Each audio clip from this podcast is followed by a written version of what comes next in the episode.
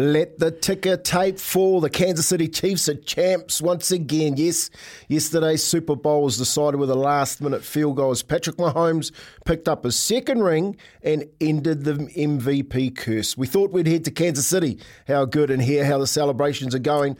In the football mad city, Stephen St. John is host of 810 Border Patrol on Kansas City Radio, and he's with us now. SSJ, how you going, mate? Doing good. How you fellas doing? Yeah, man, we're doing well over here in New Zealand. What were the celebrations like on the streets of Kansas, Kansas City last night? Oh, last night it was wild. You know, not maybe not quite as wild as it was when they won their first championship in 50 years, four years ago, but uh, certainly, and, and the weather was beautiful, and so more people were out and celebrating. And uh, you know, the great thing about it is a little bit more experience now in celebrating the Super Bowl after winning it a couple of years ago. And so uh, it was uh, everyone's still very happy everywhere you look. People are wearing Chiefs gear, but I think most people learned their lesson from last time around, and so they're kind of saving up for the big parade that's going to come on Wednesday. And all the schools have already been let out. Everyone's been informed. No school. Uh, people, most people aren't going to have to work, and so everybody all around the region, not just in Kansas City, but all around the Midwest, will be downtown on Wednesday. And let me tell you then, that will be a party. That will be a party. Did you think the party was going to happen in quarter two when Patrick Mahomes went down and he limped off the field, man? What was going through your mind there, SSJ? I'll tell you what, the, the, you, you learn never to doubt Patrick Mahomes, you know, because we saw when he hurt that ankle against Jacksonville in the divisional round, and you saw him come back, and then you saw him a week later lead this team to the AFC Championship. You learned to never doubt him, but when he was on the sideline, he looked like he was even in more pain than when he first heard it. But you find out that after talking to the trainers, the trainers walked away. They didn't have him go in the locker room early for X-rays, and then he was standing talking to Coach Reid uh, before halftime was over. So that gave you a pretty good indication. Although the pain was there, uh, he, you know, he was still going to be able to play. So uh, I was actually pretty uh, pretty enthusiastic about the chances at halftime. But I'll tell you what, until Nick Bolton made the big play, the big defensive play of the game, oh. the fumble return for a touchdown.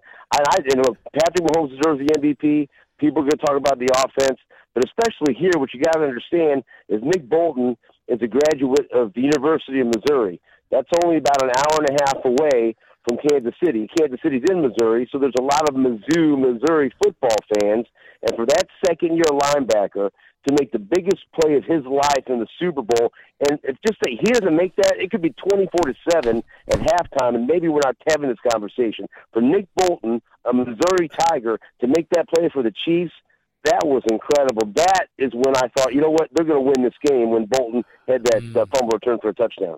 Yeah, it was absolutely outstanding. The game on, on a whole is outstanding, SSJ. What about uh, Tyrann Mathieu's effort, uh, Travis Reese, uh, uh, Kelce, and, and that carry back from uh, Kadarius Toney? How big was that play?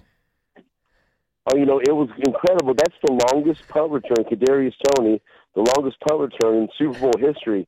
And that was a great trade that the general manager Brett Veach made. You know, he was a member of the New York Giants for the first half of the season. He was a first round pick two years ago, and he just couldn't stay on the field for New York.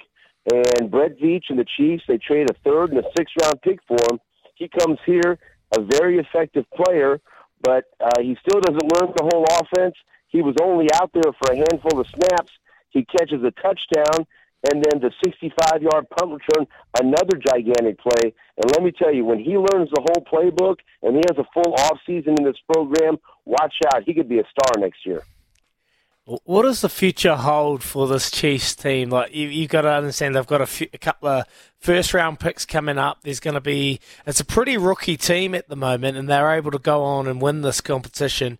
So the future looks pretty bright for this this Kansas City Chiefs and the dynasty that they're going to be able to forge over the next couple of years? You know, you, you make a great point because this last off season, uh, it was somewhat of a rebuild because they traded their superstar mm. receiver in Tyreek Hill for five draft picks, and they were able to save the money from not having him sign a contract and they spread it around and signed different players like Juju Smith-Schuster and Justin Reid uh, and Carlos Dunlap, and then they took those draft picks and drafted young guys like, uh, you know, you saw Skyy Moore and Trent McDuffie Mm. out there, and George Karlaftis, and you know, Isaiah Pacheco was a rookie, and so they Oh, were able not only was not only to to get younger, right? They get younger uh, in the secondary. They get younger at running back. They get younger on the defensive line, but they're also able to save money under the salary cap. So now, the NFL draft coming up in April. By the way, the draft's going to be in Kansas City. They're going to have 11 draft picks, and they're in good Oh. salary cap situation where they can go out and they can add some free agents. And so, really, they are set up right now to be Super Bowl contenders for a long, long time. Hey, SSJ, is it too early to say that Patrick Mahomes is going to get those seven titles that uh, we only know too well Brady got? he going to beat him? Hey, look, here's here's the deal. Andy Reid, as long as Andy Reid wants to coach, and as long as uh, Patrick Mahomes is the quarterback, they're a Super Bowl contender. Now, the thing about Tom Brady is longevity. He played for such a long time. It was incredible that he played until his mid 40s. I don't know how long Mahomes is going to play, but as long as he plays, he's going to rewrite the record book, and he is going to put up numbers that we've never seen before. Is he going to win as many titles as Brady? The odds are against him, but like we've learned so far, you never bet against Patrick Mahomes. And in, in his first five years, nobody, no quarterback has had as much success as Patrick Mahomes in his first five years. And so, uh, you know what? I'm, I I can't wait to find out. SSJ out of Kansas City Radio. Thank you for joining Izzy and Kempe on breakfast this morning. Uh, well done to the Kansas City Chiefs, mate. Enjoy Wednesday, Yes. the party day. Thank you very much for coming on. I tell you what, don't call me on Thursday because I might not wake up. There you go, Oh, oh, good. Stephen St. John.